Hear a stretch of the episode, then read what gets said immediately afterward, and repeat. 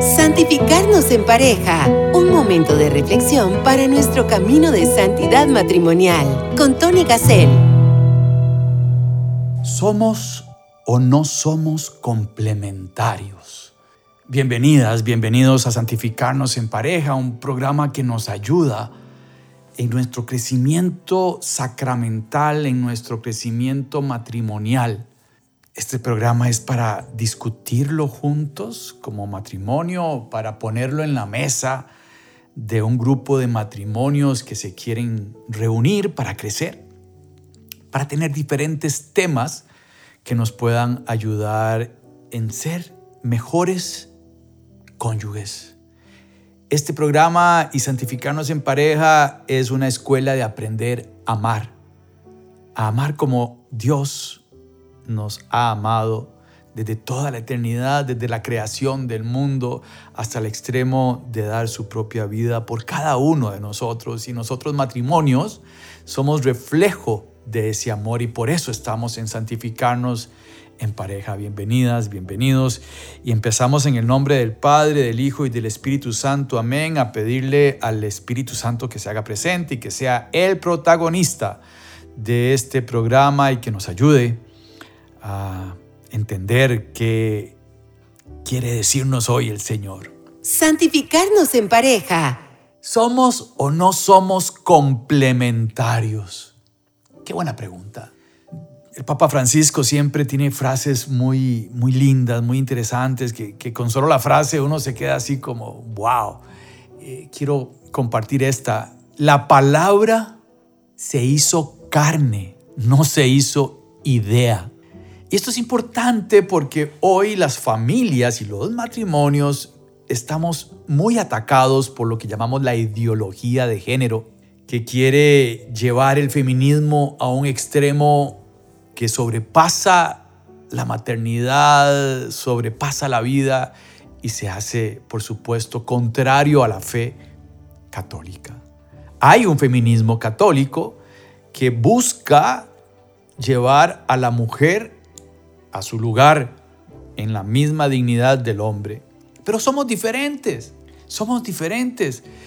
Y generación tras generación, estos cambios culturales, sociales, van modificando ciertos roles, pero no van a modificar nunca la diferencia más grande que tenemos entre hombre y mujer.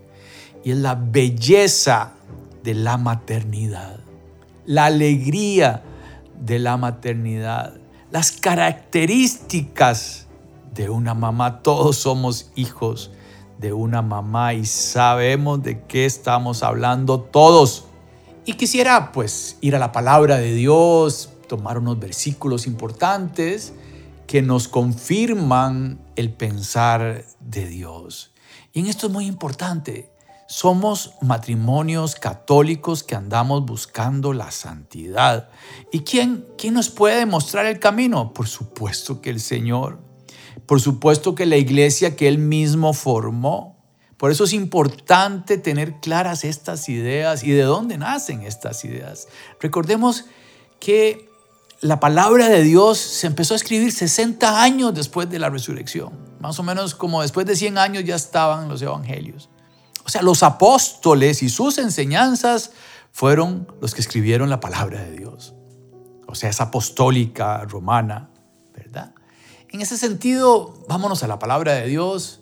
El Señor Dios dijo en Génesis 2.18, no es bueno que el hombre esté solo, le haré una ayuda adecuada. Palabra de Dios. Este versículo subraya especialmente esa complementariedad del hombre y la mujer, que fuimos creados para ser complementarios. Pero hay más versículos, el Génesis 1, 27 y 28, y creó Dios al hombre a su imagen. A imagen de Dios lo creó, varón y mujer los creó, y los bendijo Dios, y les dijo, sed fecundos y multiplicados llenad la tierra y sometedla, ejerced dominio sobre los peces del mar, sobre las aves del cielo, sobre todo ser viviente que se mueva sobre la tierra, palabra de Dios. Y aquí está el sed fecundos y multiplicados del hombre y la mujer que es importantísimo. Si vemos a una persona frente al mar con un carro modelo, último modelo, con doble tracción, frente a las olas, queriéndose meter al mar, uno le dirá, ¿y qué le pasa a este tipo? va a echar a perder el carro, ¿cómo va a meter el carro en el mar? ¿Se querrá suicidar o qué le pasa? Y si el ingeniero eh, que hizo el carro, no sé, un carro japonés, pensemos, y, y el ingeniero está viendo esa escena, le da un infarto. Va a pensar en todo lo que le costó construir ese hermoso carro y los cambios que le hizo y la potencia que tiene y la doble tracción que puede pasar por el barro sin problemas, pero si lo mete al agua llegará a, volcarse y a hundirse y sería una catástrofe. Bueno, eh, Dios nos creó, hermanas y hermanos, es el creador. En eso creemos nosotros. Y bueno, los que no pertenecen a nuestra fe, los que no creen en Dios, los invito a querer creer, a abrir la mente y el corazón, a decirle, Señor, bueno, es que yo no creo, pero quiero creer, ¿cómo hago? Y, y empezar a orar, pedir ayuda y vivir la experiencia de la fe, de sentirnos amados por un Dios que nos creó hombre y mujer. Porque esto es muy importante para nuestro camino matrimonial. La discusión sobre los roles en el matrimonio, las diferencias entre hombre y mujer. San Pablo en Efesios 5:31, por eso dejará el hombre a su padre y a su madre, se unirá a su mujer y los dos serán una sola carne. Palabra del Señor. Eh, ¿Qué pasa en el matrimonio? ¿Qué pasa en el matrimonio sacramental? Somos sacramento. Somos algo visible del amor invisible, así como la Eucaristía, el pan y el vino se convierten en el cuerpo y la sangre del Señor. Nosotros, esposos, hombre y mujer, nos hacemos imagen de Dios, del amor de Dios. Por eso cuando nos separamos, estamos separando a la Trinidad. Por eso cuando nos peleamos, estamos siendo una mala imagen de Dios amor, donde hay un padre que ama a su hijo, un hijo que ama al padre y la comunión de los dos. Mateo capítulo 19, versículos 4 al 6, respondió él, ¿no habéis leído que el Creador desde el principio los hizo varón y hembra y dijo, por eso dejará el hombre a su padre y a su madre, se unirá a su mujer y serán los dos una sola carne. De modo que ya no son dos, sino una sola carne. Pues lo que Dios ha unido, que no lo separe el hombre. Este es el mismo Jesús, refiriéndose al pasaje que acabamos de escuchar del Génesis, en donde Dios nos creó varón y hembra. O sea, Jesús está reafirmando lo que se dijo en el Génesis y que lo que Dios ha unido no lo separe el hombre y fuimos creados varón y hembra. Y dejaremos a padre y a madre. Muy importante, hemos hablado mucho sobre este tema de, de la influencia de los suegros y los padres de familia en las nuevas familias, ¿verdad? Tenemos que dejar que este nuevo matrimonio crezca y se enriquezca solito.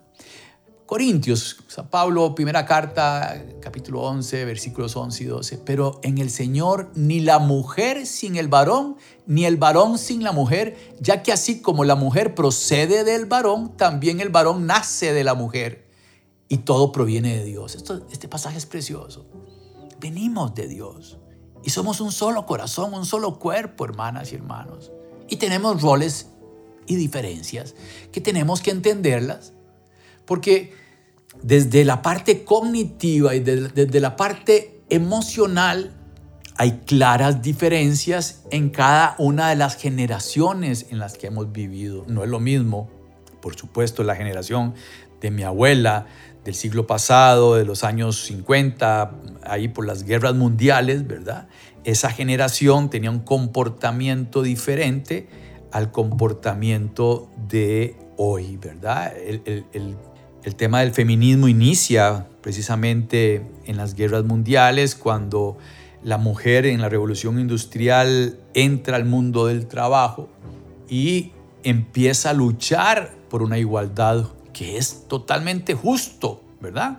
Totalmente justo. Esa lucha feminista está en línea con este, la, fe católica, San Juan Pablo II tiene un documento sobre la dignidad de la mujer, eh, que ahí aclara perfectamente todo este tema, ¿verdad? El, tema es, somos de igual dignidad, tenemos que encontrar esa igualdad de dignidad, los roles y física, emocionalmente somos diferentes y hay, hay, diferencias entre las generaciones, por supuesto, como les decía, en la época de mi abuela eh, era más la tendencia a que la mujer no trabajaba y se veía mal la mujer que trabajaba. ¡Qué barbaridad! Al menos en estas culturas subdesarrolladas. Este, van cambiando las cosas, ¿verdad? Van cambiando las cosas y, el, y este movimiento feminista ha hecho cosas muy buenas por la mujer, ¿verdad? Y estamos todavía luchando para hacer iguales a las mujeres en el mundo del trabajo. Sin embargo, no se les puede quitar la maternidad. Ya cuando este movimiento pasa la línea de la fe católica, se echa a perder. Se echa a perder porque entonces son a favor del aborto y tengo derecho al aborto y entonces eh, el hijo es un estorbo y yo para competir con mis compañeros de trabajo me opero para no tener hijos y para no perder tiempo, entre comillas, ven al hijo como un producto y no como un regalo de Dios y se echa a perder todo el problema, todo el proyecto feminista, ¿verdad? Este, y bueno, eh, por, por no conocer las escrituras, porque no se sienten amados por Dios, porque no conocen la fe. Eh, también, ¿verdad? Este, hay que orar mucho por estas personas este, que tienen estos pensamientos. Eh, la palabra se hizo carne, no idea, ¿verdad? Estas son ideas, eh, todo este movimiento feminismo de feministas nace de estas ideas del feminismo que nacen en esta época de las guerras mundiales del siglo pasado y poco a poco se han ido incrementando y exagerando a un punto extremo, ¿verdad? Como en la ideología de género, en donde llegan a decir que somos hombre y mujer por, por un tema cultural, ya, ya ahí se, se les pasó, se les fue la mano, ¿verdad? Eh, negando la misma biología, etcétera, etcétera. No, no es el tema de hoy la ideología de género, eso está muy claro por expertos geniales busquen este podcast de charlistas católicos eh, o Monseñor Munilla, por ejemplo, que es un obispo de España y tiene programas en Radio María hablando sobre estos temas de ideología de género y cómo abordarlos. Los padres de familia tienen que tener claro este tema. Otro tema importantísimo en esta área para la formación de, de este ser complementarios es la teología del cuerpo, que también es de San Juan Pablo II, que fueron cuatro años de charlas semanales sobre el cuerpo, sobre el cuerpo humano, sobre cómo aprender a ver a la persona integralmente y no solo el cuerpo, y el impacto que ha tenido el negocio de la pornografía. Hoy, no sé si el 25% de las búsquedas de Internet son para buscar pornografía. O sea, es una adicción tremenda que deshumaniza a la persona. El tigre no puede destigrarse, decía Ortega y Gasset, pero el hombre sí puede deshumanizarse. Entonces, bueno, vamos a las diferencias psicológicas y cognitivas. Las mujeres tienden a abordar problemas emocionales y sociales enfocándose en las relaciones interpersonales y los hombres son más propensos a abordar los problemas de manera analítica y centrada en la solución. Eh, repito, estas son generalidades, pero bueno, esto me pasa a mí, a mi generación. O sea, yo, yo me veo en, en este argumento, ¿verdad? No sé si hay jóvenes escuchándome y tal vez hay hombres que tienen más capacidad de percibir esas emociones y ser más empático, pero cuando yo tengo una discusión de una vez y, y, más soy un empresario, entonces tiendo a dar soluciones A, B y C y eso lastima a mi mujer y hace peor la discusión. Vamos a escuchar una canción que compuse precisamente de este tema que, que, habla de saber escuchar, o sea, la compuse porque necesito ese tema, yo aprender a escuchar, aprender a respetar esas emociones y no darle las soluciones A, B y C, es que lo que hay que hacer es esto, esto y esto. En cinco segundos yo tomo decisiones. Pero esto es malísimo para la relación de pareja. Pero somos diferentes. Entonces, bueno, ¿de qué se trata? De que el hombre conozca el temperamento de la mujer y que la mujer conozca el temperamento del hombre y las diferencias. No todos somos hoy iguales, ¿verdad? No todos somos iguales, no podemos meter a todos en una caja. Estoy haciendo enunciados posibles que podrían encajar con ustedes. Este de las soluciones encaja perfecto en mí, yo soy así. Y mi mujer es más inteligente emocionalmente, pero por mucho, ¿verdad? Las mujeres tienden a expresar sus emociones con mayor facilidad. Y nosotros, los hombres, tenemos más dificultades para expresar emociones abiertamente. Y incluso cuando hay un grupo de matrimonios, eso se nota, ¿verdad? Tiene que ser un grupo que ya lleva muchos años reuniéndose este, hermanos de oración, por ejemplo, de matrimonios. Hay muchos movimientos y pastorales familiares que se reúnen en, grupos de matrimonios y ahí pues se notan estas diferencias abismalmente, al menos como les digo, en la generación de abuelos de hoy. Bueno, yo no soy abuelo todavía, este, tampoco soy un adulto mayor, pero digamos que ya casi estoy llegando ahí, estoy llegando ahí. Entonces, este, no es lo mismo, ¿verdad? Los jóvenes, mis hijas ya casadas, tengo tres hijas casadas, una recién casada el mes pasado, y bueno, yo, yo las veo interactuando con mis yernos y, bueno, cuando conversamos todos juntos, uno, uno, ve ahí ya que hay diferencias en los roles, este, se dividen los roles más fácilmente en estas generaciones nuevas, ¿verdad? Gracias a Dios que, que nos han mejorado a nosotros. Escuchamos la canción de Saber Escuchar y regresamos.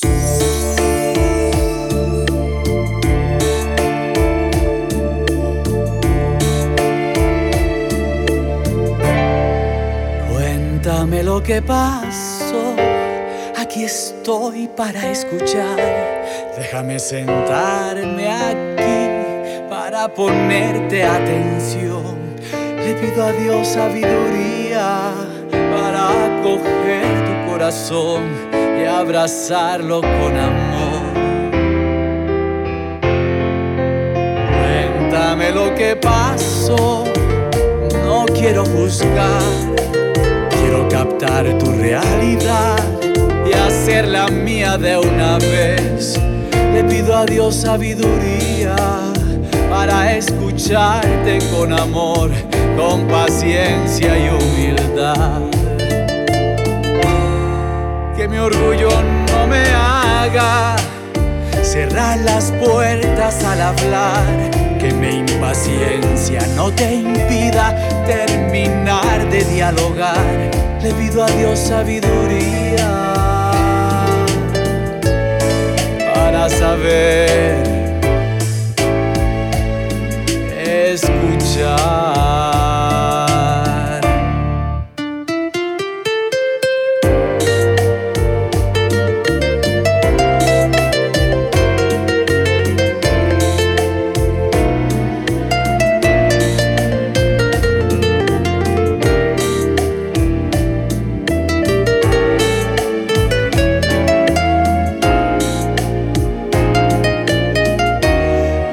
Cuéntame lo que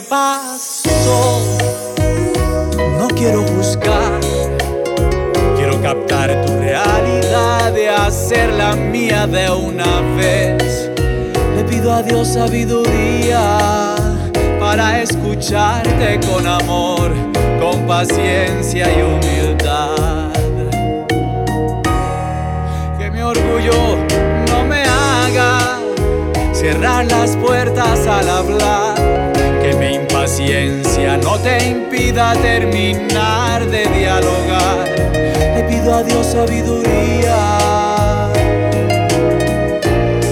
para saber escuchar.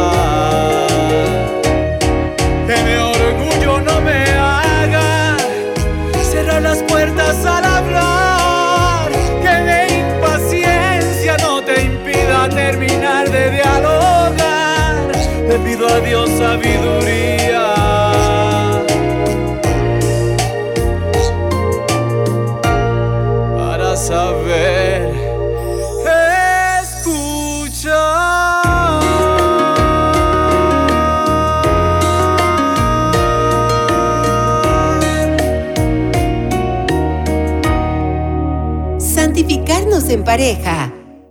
Gracias, hermanas y hermanos de Radio María. Estamos en este programa de, cómo ser complementarios, de discutir sobre nuestras diferencias y, tratar de trabajar en ellas, ¿verdad?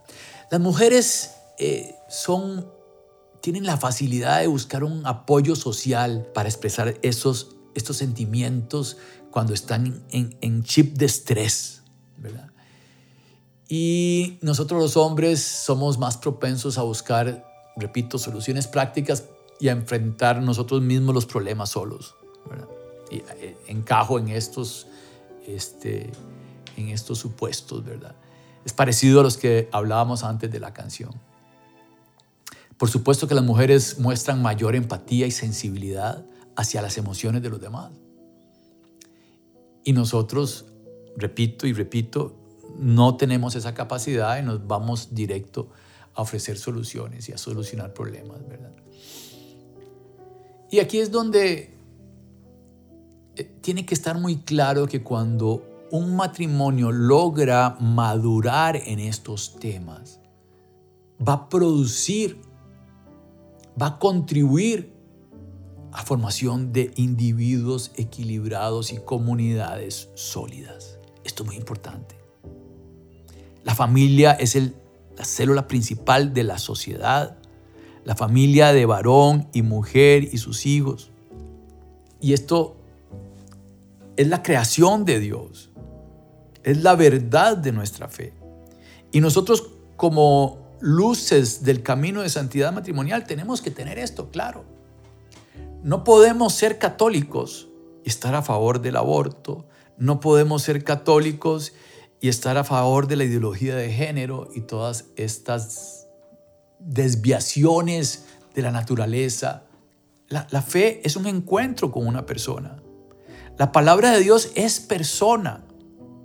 No, no es el conjunto de ideas que alguien inventó, es un encuentro personal.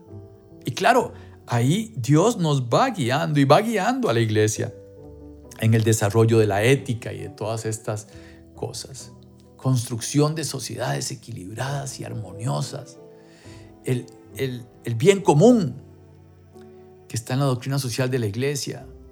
Ahí está eh, el centro de los temas políticos y cómo deben manejarse. Sigamos con, con el tema de las diferencias. ¿Cómo podemos los hombres competir con la ternura de una madre. Bueno, e, ese es un gran campo para crecer. Los hombres tenemos que aprender de las mujeres a ser más tiernos, más maternales. Y esto se logra en el abrazo, en aprendernos los lenguajes del amor cuál es el correcto lenguaje del amor de mi cónyuge. Yo tengo que saberlo y tengo que saber cuáles son los míos y tengo que potenciarlos. Esto ya es un tema, los lenguajes del amor, muy, muy conocido. Si usted nunca ha oído hablar sobre los lenguajes del amor y está empezando su matrimonio, pues nada más busque la palabra lenguajes del amor y se va a encontrar un montón de audios, de podcasts y de libros sobre el tema. Es totalmente real, o sea, las personas que necesitan el contacto físico en un abrazo eh, crecen en el amor. Pero hay personas que crecen en el amor por la diversidad de palabras de afecto y así los diferentes lenguajes del amor. Son parte de las diferencias de cómo somos complementarios. Dios nos creó complementarios. Y no solo eso, en su plan, aunque somos libres y elegimos libremente a nuestro cónyuge, Dios movió ciertas fichas ahí que no entendemos cómo, pero entenderemos en el cielo. Y esa persona que está a nuestro lado, nuestro cónyuge, es la persona con la que Dios quería que nos uniéramos, hermanas y hermanos. Y nos hicimos un solo cuerpo y un solo corazón con Cristo, juntos con Cristo. El, día de la boda, eso fue lo que pasó. Hubo una fiesta en el cielo y una fiesta en la tierra. Por esa unión en donde salimos abrazados de Cristo, de la iglesia, después de esa bendición del sacerdote. Es bellísimo tener la claridad de que somos la imagen del amor de Dios para la sociedad y para la cultura, aunque nos bombardeen, aunque todos piensen diferente, nada más aprendamos a amarnos, que nos vean felices, que se pregunten, pero qué belleza de familia, vean los hijos, los han formado en la fe, vea la alegría de esos hijos. Eso crea una inquietud en las personas y una gran pregunta que tienen ellos. Y lo que tienen es al Señor. Santificarnos en pareja. ¿Por qué no? Es un camino. Un camino en el que vamos a tener batallas muy duras porque eso no le gusta al demonio. Y nos van a tentar. Pero estos programas de santidad matrimonial, toda la programación de Radio María, todas las enseñanzas de la iglesia, nos ayudan. La Eucaristía, por supuesto, que nos ayuda a transformarnos en Cristo. De la mano de María con el rosario, nos transformamos en Cristo.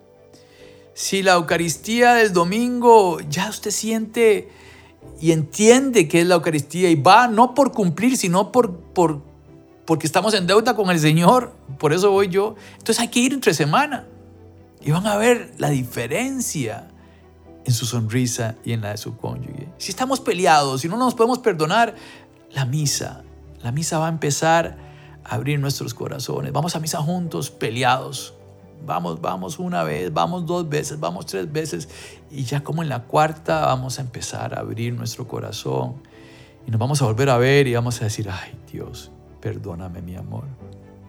Somos diferentes y el Señor nos lleva de su mano.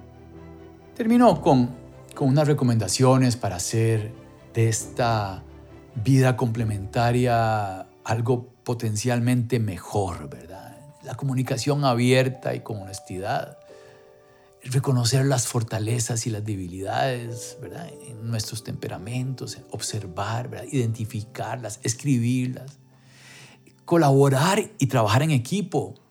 Con, con, un proyecto conjunto de matrimonio para la educación de nuestros hijos, incluso en nuestros trabajos, compartir las metas laborales. Ese respeto mutuo tiene que estar eh, en la parte más importante de nuestra relación. Es esencial reconocer y valorar las diferencias individuales, compartir esas metas y valores, ese apoyo emocional en momentos difíciles. Me doy cuenta, es que si no hablamos, ¿cómo me voy a dar cuenta de que mi cónyuge está pasando por un mal momento porque no me contó lo que pasó en el trabajo? Muchas de las diferencias eh, digamos, del hombre es que no, no se abre, no cuenta, este, vive con una máscara. Siente que, que es humillante decir que me está yendo mal económicamente porque hay raíces machistas, al menos en mi generación. Ya hay menos machismo cada vez, pero, pero entonces cuesta contarle a la familia de que estoy pasando por un mal momento. El tiempo de calidad. Nosotros en el movimiento de Schoenstatt al que pertenecemos tenemos lo que llamamos las cuatro R's. La primera R es rezar todos los días juntos. La segunda R es reencantar al cónyuge una vez por semana. Lo tenemos así como en la agenda. Y entonces tenemos que lograr eh, hacer lo que al otro le gusta. Y la otra semana al revés, lo que a mí me gusta. Y, entonces es ese arte de tener tiempo de calidad, ser flexibles y adaptarnos mutuamente. La vida está llena de cambios. No es lo mismo nuestros primeros años de casados que, el primer hijo, que tener más hijos y que tener el nido vacío. No, no es lo mismo. Entonces hay que aprender a ser flexibles y adaptarnos a estas nuevas situaciones. Y aprender, ese aprendizaje continuo debe estar ahí hasta por escrito, enseñanzas que la vida nos va dando y nosotros los mayores tenemos que compartir esas enseñanzas con los matrimonios nuevos. Es una obligación, es una obligación. Los que puedan, vayan a sus parroquias a ayudar a los matrimonios, a los novios jóvenes y a los matrimonios jóvenes, den charlas, catequesis, acompañamiento. Si no saben hacerlo, en la parroquia aprenden. Hasta servir un café es importante. Eh, respetar esa independencia y esa autonomía de cada uno de los dos también es muy importante en este tema de ser complementarios. somos independientes, como las cuerdas de una guitarra, dice Gibran, Jalil Gibran, un poeta libanés, que están independientes en la guitarra, juntas hacen la música, juntas hacen el acorde, ¿verdad? Entonces, eh, e, ese respeto a la independencia, esa confianza en la independencia y eliminar los celos y todo eso.